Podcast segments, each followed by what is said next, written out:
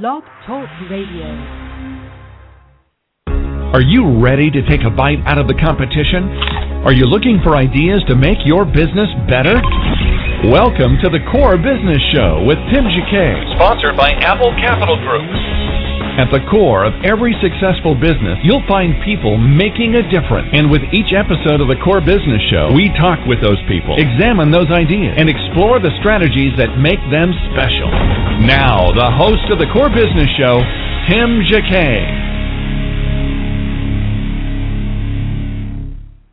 Well, good morning. And welcome to another edition of the Core Business Show. I'm Tim Jacquet, your host. Today, our topic is the secret life of Marilyn Monroe. Uh, we have an author on the show, Mary Jane Popp. Her new book called Marilyn, Joe, and Me um, is available on Amazon and some other uh, book outlets. But we're going to actually spend the next uh, 20 minutes with her and talk about her book and how she came to write it. If you'd like to join in the conversation, please dial in at 347-324-3460, or you can pose a question in the chat room, or you can go ahead and email us at info the core business show dot com Mary Jane, welcome to the program.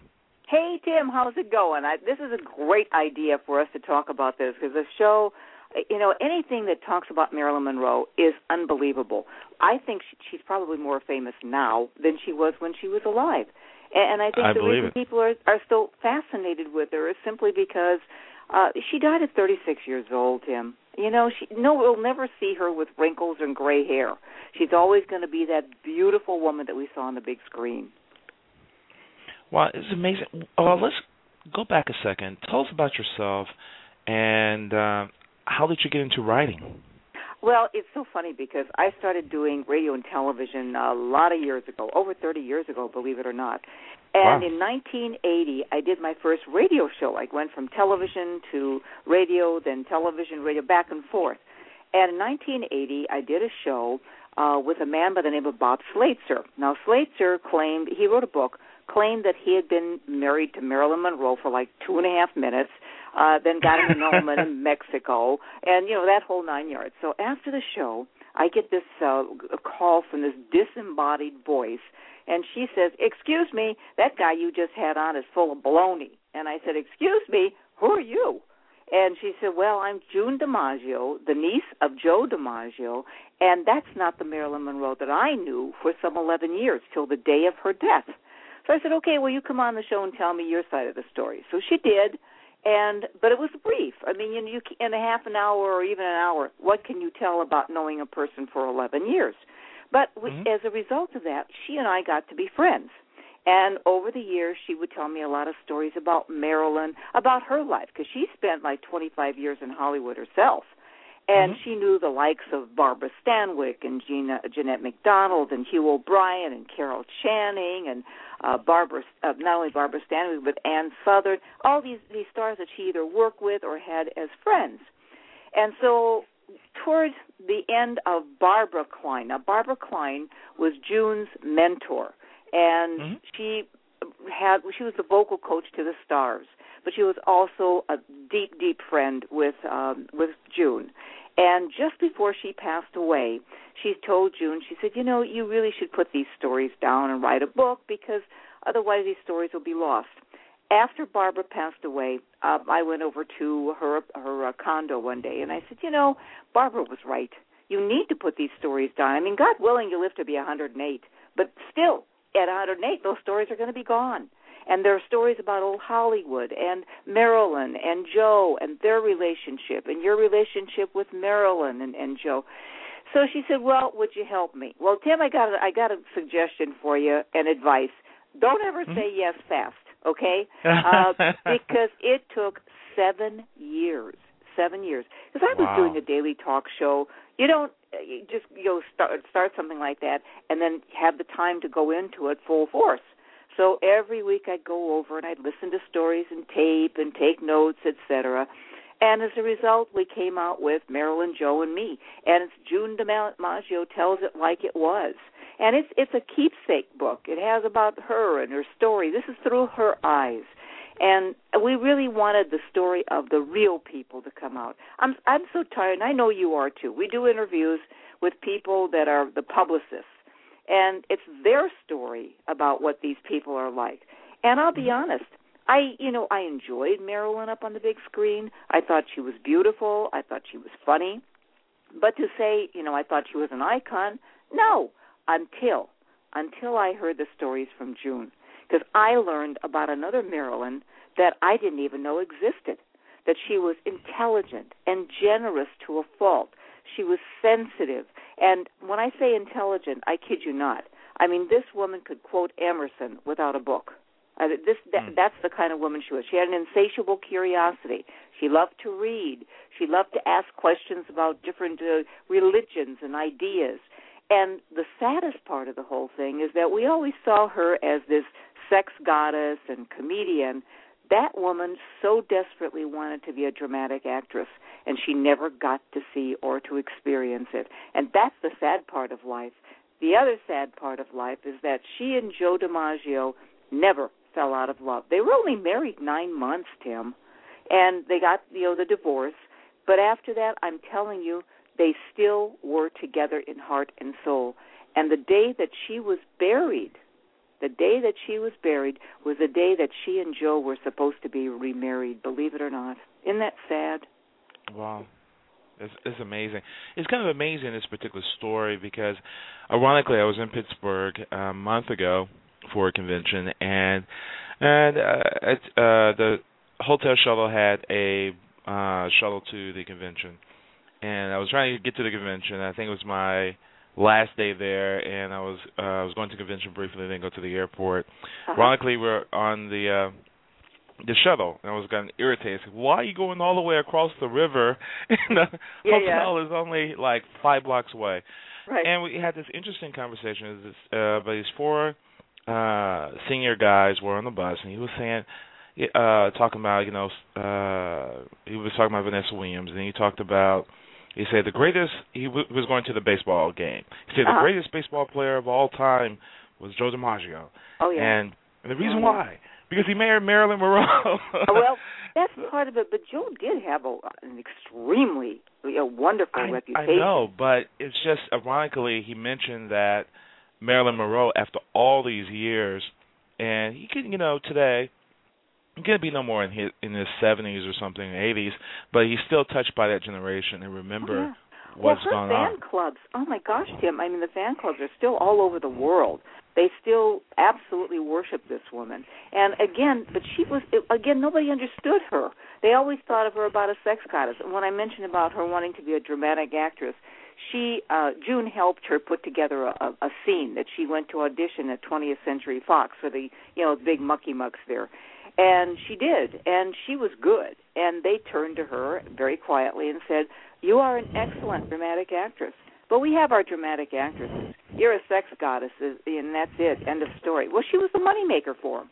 Why would they want to change? But Absolutely. She, but I honestly think had she lived, she would have become like like an Oprah of her time because her production company, which had been failing up to that point, was picking up again. She had just signed a few days before she died um, an, a contract to do a new movie. I think she could have taken the bull by the horns and really done what she dreamed about doing, and that was being a dramatic actress. But she never lived to got to to get the chance to do it. Wow. Tell some of the stories there. Uh that uh is it Barbara? I can't remember offhand. Oh, Barbara Klein. Yeah. Yes. Oh, oh, now Joe June DiMaggio is the niece of Joe DiMaggio, mm-hmm. and that's okay. that's who really knew her very very well. They were almost like sisters, okay. for God's sakes.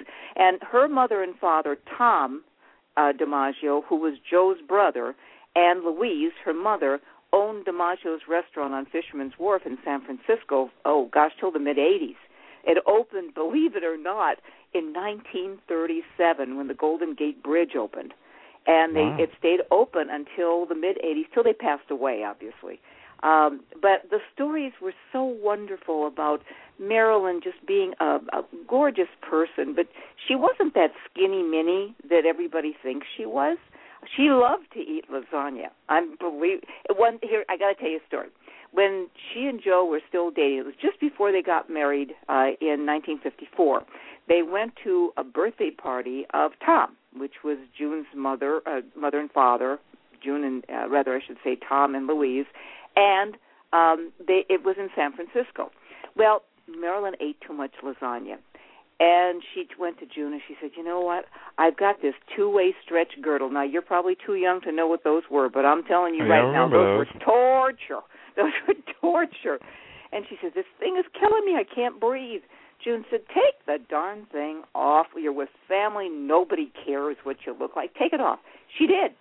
And she and June, Marilyn and June, got together, the two little minxes, and they conspired to get Tom, that's June's father, who had had a few glasses of uh, Italian wine by that part, and and she they used to call it he got a toot on, so he was happy.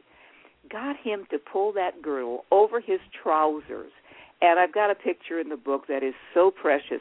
It's got June's dad with Marilyn's girdle in the mirror in the middle, and her mother on one side and Marilyn on the other. All of them laughing hysterically because June's father had Marilyn's girdle on.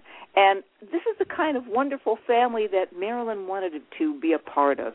She didn't have a family, Tim. Uh, you know, her mother was institutionalized early on. Uh, she went from foster home to foster home. It was really a, a sad life that she had. And here was this DiMaggio big family. They used to get together. They used to laugh and talk and eat and you know have some wine and and that's what she was actually looking for. And Joe, on the other hand, he really was at, at the time of retirement when he met Marilyn, because the last game that he played was in 1951, the World Series.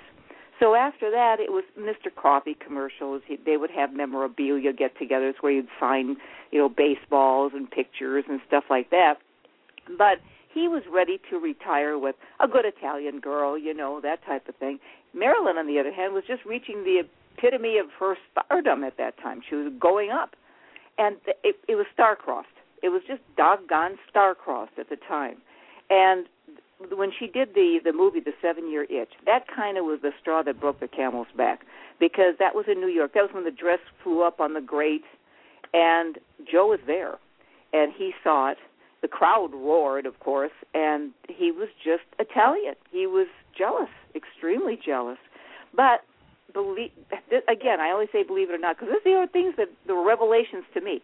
That scene that was shot in New York never made it to the big screen.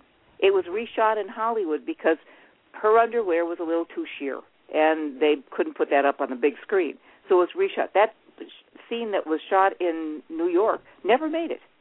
So, but anyway, that was part of it. The other thing is that from Marilyn's side, Marilyn loved to talk and loved to share and loved to be a part of the family. But the DiMaggio men had a trait. When they got mad at you, they didn't yell. They just gave you the silent treatment. And that drove Marilyn crazy. She you know she was just the opposite kind of person.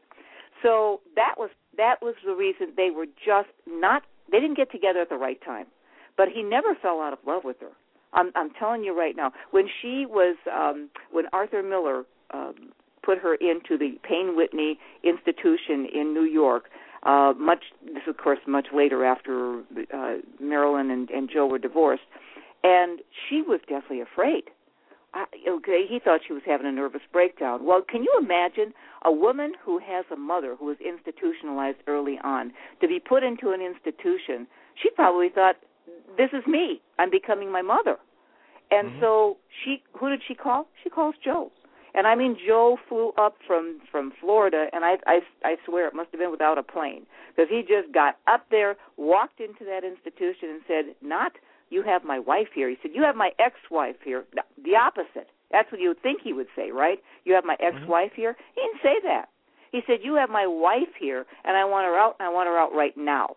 And he still carried a lot of power in New York at that time because he was with the New York Yankees. He was an icon and he yeah. got her out of there. She just needed a little rest, and then she was fine.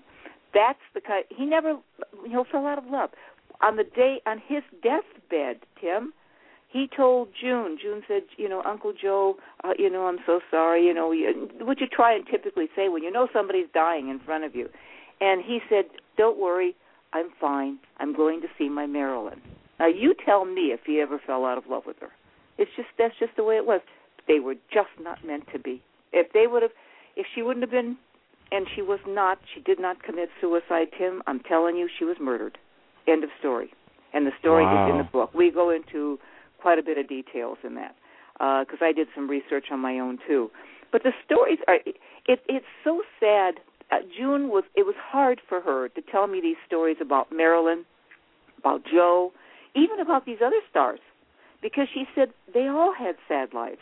She said there was only one person that had a good life that she could see, and that was Jeanette MacDonald. You know, she was the one who did with Nelson Eddy a lot of movies, and she was more of a singer, actress type of thing. She was the only happy one. She says everybody else had a, it, awful lives because Hollywood drained it out of you. Uh, Marilyn would come home and tell June stories about how she had to sleep with the big shots, you know, at, at the studios, and she would say, you know, yes, I'm coming over for dinner. She would come over to dinner a lot to their place, to you know where June and, and Barbara lived, and just to get away. But she'd say, you know, I want to take a shower first.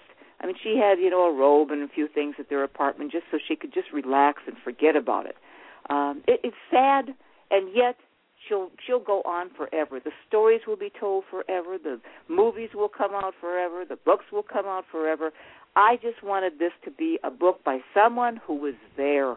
You know, how many times books have been written by people go, "Oh, I did all this research." What does research mean? Anybody we don't have the first-hand experience. Exactly. And June knew her as a, a really good friend, as a person that was a beautiful human being, not this sex goddess that they tell say all these terrible things about her that you know she was a drunk and she was in drugs and that she had multiple sex partners and that and those stories go on and on and on. Well, that's not the the Marilyn that June knew. This the Marilyn that she knew was a beautiful, beautiful person, and that's the story that I wanted to tell. Well, let's take a break. Uh, quick, we'll be back in a moment. You listen to the Core Business Show. You're listening to the Core Business Show, sponsored by Apple Capital Group. Apple Capital Group in Jacksonville, Florida is a commercial lender that specializes in asset based loans, equipment leasing and financing, invoice financing, commercial real estate loans, and asset based financing in the U.S. and Canada. Apple Capital Group is a direct lender that lends on their private equity investment portfolio. 90% of most loans are decided within two hours, and vendor funding within 24 hours after documents are completed with a one page application. No slow no's, just a quick decision and a fast yes. To get more information about lending from Apple Capital Group, call 866 611 7457. That's 866 611 7457 to speak with one of our loan specialists. Or visit us right now at applecapitalgroup.com. Welcome back to the core. Once again, here's Tim Jacquet. We're back again with uh, Mary Jane Popp. We were talking about Marilyn, Joe, and me. Uh, Mary Jane, when we talked to talking about Marilyn, I mean, it got to be up to a certain point that she had full control of her career, even I, I can't say in, in bed with the studios, but she at that point can really call the shots to say exactly what she's going to do, when she's going to do it, because she was that big of a star. Right. Did she ever feel that way? How do you mean feel that way?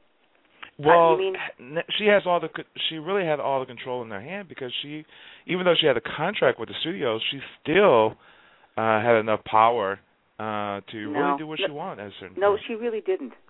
So, truly, from what I learned from June, you know, they the studios were in, in charge at that time. I think it's it's changed a lot today because a lot mm-hmm. of the stars, men and women both, produce their own films or they'll do independent films uh, so they have more choices. A lot of them are doing independent films these days. I talked to uh, some recent stars, and they said this this is the joy that they have in their life because they can pick and choose. They could, she couldn't pick and choose back then. She was she was dubbed a sex goddess. She was dubbed a comedian. You know that little tiny voice that she had. You know the little whispery voice. That was that was put on. That was big screen mm-hmm. stuff. That's not her real voice. The wiggly thing that she did that was put on. That was for the publicity hounds. Uh, that was for the big screen again. That was not her. That was not her dream. That was not what she wanted to accomplish. Uh, and that's the reason she she had to do what she had to do to reach the stardom that she did, and she did. I mean, it is unbelievable. everybody that I talk to, everybody knows who Marilyn Monroe was. Uh, everybody knows who Joe DiMaggio was. I mean, like you said, the two are linked together forever. And and she really did not have choice. Uh, she I got, she desperately wanted to be in the movie The Brothers Karamazov. That was the one she auditioned for, and said, mm-hmm. I, you know, I want to be in that movie. Never made it because again, if they were making money from her uh, as a sex goddess and and you know on the big screen, why would they want to do anything different? They they were making money on her, and she wouldn't have gotten any movies. They would have squeezed her out. There were still a lot of you know at that time was Jayne Mansfield and a few others that were you know the sex goddesses too. But Marilyn, no one ever reached what she reached, and she was a money maker for the studios. And believe me, studios. Uh, what I learned from June DiMaggio, the studios had total control. Once you gave it over, you were not getting it back as long as they were making money. Why didn't you just walk away? Oh, please. Would you walk away? Come on. She she worked all like I'm her life to, to be a star. It, yeah. Yeah. She worked all her life to be a star and then just walk away. I think in part she would have walked away when she was going to remarry Joe. I think that was the time in her life when she would have been ready to settle down a little bit. Not that she was going to walk away totally, but she was would have been more in control. Her her production company would have picked up. I think she was ready to do that, but she was only 36 years old. Uh, she mm-hmm. had a whole life ahead of her. And so she would have done some of the things and maybe settled down. And maybe there were a lot of maybes in that whole thing. But she was really excited about getting married to Joe again. June saw her in the last day of her life. And she you know, ran up to June because she called June and asked her to make a pizza. She used to love June's cooking and she said, "Make me a pizza." And June went, "Oh, you know, I've got a date with my boyfriend. I'm going to play tennis. Oh, please, you know, bring me a pizza." And and June said she could never refuse her because she was just such a wonderful, warm person. So she brought mm-hmm. the pizza over, and uh Marilyn was all excited. You know, oh, hey, you know, did you hear? Joe and I are getting remarried on on August the eighth. And June said, "I know. The family already told me. This is fine. This is good." And she says, "I'm going down to uh, Mexico." With Louise, that's June's mother, to buy some wrought iron furniture for our patio. I am so happy. And and she said I'm going to do another movie. I mean, she was just all bubbly and excited. Well, now that was the Marilyn that June knew and was happy for her because she was finally maybe reaching the the types of things that she wanted out of life. She wanted family. She was she loved kids uh, and mm-hmm. she wanted to learn how to be, you know, do things in the kitchen. She would always be in the kitchen with Louise and and uh, June, and she wanted to know everything about how to do things. She put an apron on, you know. She, this is the kind of Marilyn she was, but she was always going to be the star. Wherever she went, she was going to be the star, and there were always people ready to take advantage of that. There are some stories in there that are very sad. There's some funny ones too, and some wonderful stories about her, but there are sad stories you know the stars in Hollywood we we think that they are just it, it's so easy you know they just walked in and became a star no it takes a lot of work and a lot of heartache for a lot of them to be able to reach where they are wow you know she's not that we're saying notorious but she's known for one of the happiest birthday songs of the century even though oh. have I got a story for you have? on that? Okay, tell us a story on this one. Okay, she was very sick she had laryngitis. She was ill. I mean, was running a temperature. But the studios basically said, "You are going, and that's the end of that. You know, you're going to go and you're going to do what you need to do." Now, as I mentioned, that Barbara Klein was the vocal coach to the Stars, and th- that was June's mentor and her vocal coach. And she came over to the to their apartment, and uh, Barbara coached her and said, "You're not going to be able to sing that song. You can't. You you're you look at you you're sick you're you're laryngitis you've got laryngitis. And June had a recipe and it's in the book we've got some about like bunch of recipes at the the end of the book that June used to make and that they used to make at DiMaggio's restaurant. And but she has a recipe for um what a lot of opera singers use. It's a combination of red wine vinegar water and salt. Now I know that sounds terrible but the doggone thing works it helps you to get rid of laryngitis and sore throats and that type of thing. And June kept putting that into her while Barbara was telling her, "You can't sing. You're going to have to do this song just kind of in a wispy voice, uh, sort of a sexy voice, because there's no way you're going to be able to sing it." And she did go to Washington. She did the song, which was you know became un- ultra famous, and came back that same night. Everybody thinks that she stayed overnight and John F. Kennedy and the connections and all that. No, she came back because she was very ill, but she was required by the studio. She had to go. So that is the story behind that. Everybody, like I said, everybody thinks that oh, she did that only in a sexy way for JFK. Yeah, but it was almost mandatory that she did, or else she wasn't going to be able to sing. Wow, I can't imagine being the. uh Well, I guess Jackie Kennedy hearing that some lady is singing this song the way she's singing it to her husband in public. Uh I can imagine the frowns and um the, the emotional things that she was going through to hear something like that. Any, yeah. I know people talk about it, but really, was there, you know, were there any, dis, not we're going to say disruption, but any bad comments about that? Because women are, well, really vocal. Maybe maybe it was just yeah, was something personal. Yeah, I, I understand what you're two. saying, but the thing is, they expected that of her. That okay. was Marilyn Monroe. Uh, would you have expected her to sit, stand there and sing an operatic song? No you know, or even a, a legitimate song. They expected her to be, you know, in that, you know, gorgeous gown that she was put into, and and everybody thinks that, you know, she was poured into it. Well, yeah, but that was Marilyn Monroe uh it, was she was a gorgeous woman. They didn't expect her to stand up there and you know do an or- oration. That's not the image that she had. I think she like i said earlier i think she wanted to do away with that after a while and wanted to be a wonderful dramatic actress and and to be taken legitimately and you know responsibly. But that's not the image that she had at that time. So she had to, to fulfill what she had to do. Remember she had a contract and the, the the studio basically said, "You're going. This is what you do." And the story. That was it. You had to do what they had to tell you. Wow. Oh, uh, the other thing amazing. too, I want to let you know, the, we've got like 80 photos in the book.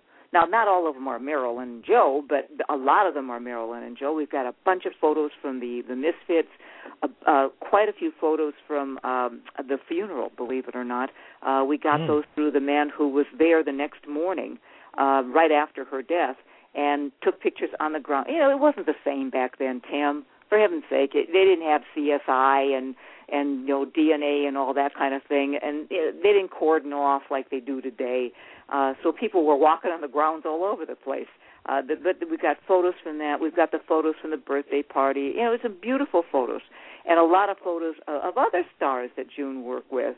It's a it's a beautiful keepsake book. It's almost a coffee table sized book, hardcover, gorgeous pictures. Like I said, family recipes in the back of the book, but it's also mm-hmm. heartfelt stories from somebody who lived at that time. And I want to do something special for your listening audience. Um, sure. If, if if they go to my website instead of going to any of the other sources, bookstores or whatever, and go to popoff.com. That's the name of my radio show. P O P P O F F. Two P's mm-hmm. and two F's. Popoff.com. Um, we, I will be. I'll make sure that they get an autographed copy by both June and myself, and we're going to knock off five dollars from the regular price, price of the book, and that'll cover their uh, shipping charges. So, how do you like that? Perfect. Thank you so much. And it's called Pop Off. It's my the ra- my radio show is Pop Off, and so I have a, a website called popoff.com. Okay, perfect. Popoff.com. Perfect. Okay. Uh, last couple of things when it comes to uh, her beginning and her end. You know, from her uh, her very beginning, uh, you see how she evolved as a person uh, from Norma Jean. How did she get her break into Hollywood? Uh, the break, be, I'll be honest with you, I, I think the break came when she did the photo shoot for Playboy. And I was on a dais uh, with uh, Hugh Hefner and June, June and I, and, and Hugh Hefner and a couple of other people that were, a matter of fact, the, pers- the person who was the assistant coroner on her autopsy. uh, in Long Beach um, on the Queen Mary. And on the dais, Hugh Hefner said, had it not been for that photo on the cover of his first Playboy magazine, there would be no Playboy today. And I think that's where her break came, probably more than anything else, because all of a sudden she was this gorgeous woman on this new magazine. Everybody got to know her. That started it. That was not the you know the end all for everything, but I think that's where it actually began for her. Um, but she again, that's not what she wanted, but it was an avenue. And if you had that opportunity and that chance to take, she took it. You know, if that was going to make her to Hollywood, a lot of other stars did the same thing back then. Well, but you know, the, and, the thing is, we want people to know the real Marilyn and the real Joe uh-huh. and the real people that that were behind the scenes. I, I didn't want to write all the stuff that the publicity people tell you. You already know mm-hmm. that. I want you to hear stories about these people that I got to know. Wow, and her transition from a brunette to a blonde. Well, that was the time. I mean, you had all these other wonderful actresses, uh, like I said, Jayne Mansfield, and uh, a bunch of others. They they all went platinum blonde. That was the thing to do back then. But I'll tell you, she became a sensation with it. It fit her. Uh, some of the others, eh, I don't know. I, I'm not going to speculate on that. But it fit Marilyn Monroe to a T when she went blonde and she was gorgeous. and she was not, like I said, the skinny mini that everybody thinks. She was a, mm-hmm. she was Zaftig. I've got a couple of pictures in there from uh, the Misfits where she was coming out of the water, you know, from the Mm-hmm. ocean, mm-hmm. and she was no skinny mini, but she had a body. I mean, a gorgeous body. How do you think she would like to be remembered uh, after her death?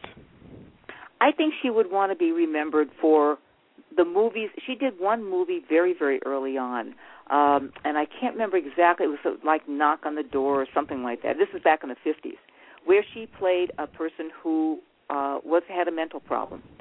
And but she she was wonderful. On the that's where really it showed that she was a good dramatic actress and that she could be a great dramatic actress.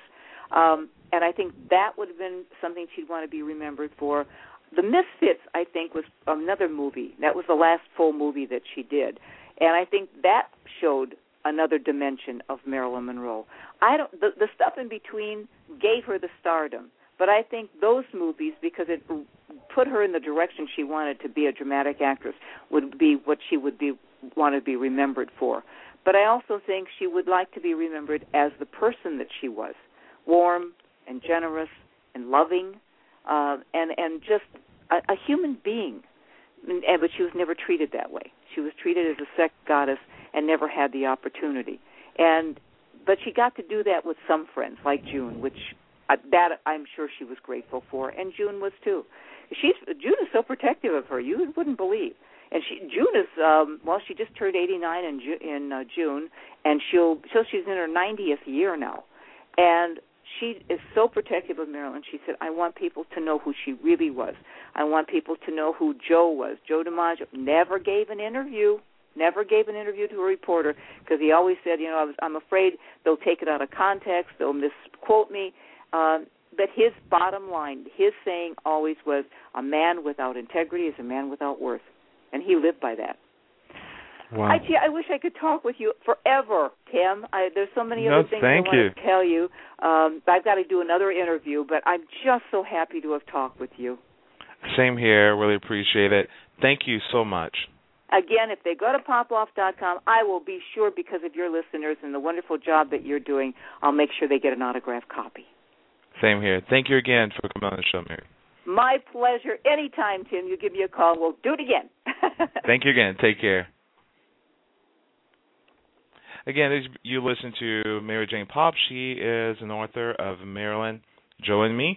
You can get the book on her website she uh, uh, as well, and it's popoff.com. And if you want to download this episode, iTunes or Blog Talk Radio is available. Uh, thank you for listening. You listen to the Core Business Show. I'm Tim Jacquet, your host. Take care. Thank you for listening to the Core Business Show with Tim Jacquet. For a free quote on equipment leasing and financing, visit our website, applecapitalgroup.com. That's applecapitalgroup.com. And fill out the information to receive your free quote. We hope you'll join us for our next episode. And remember, you can always get to the core via iTunes. You'll find all our previous episodes there. Thanks again for listening to the Core Business Show with Tim Jacquet.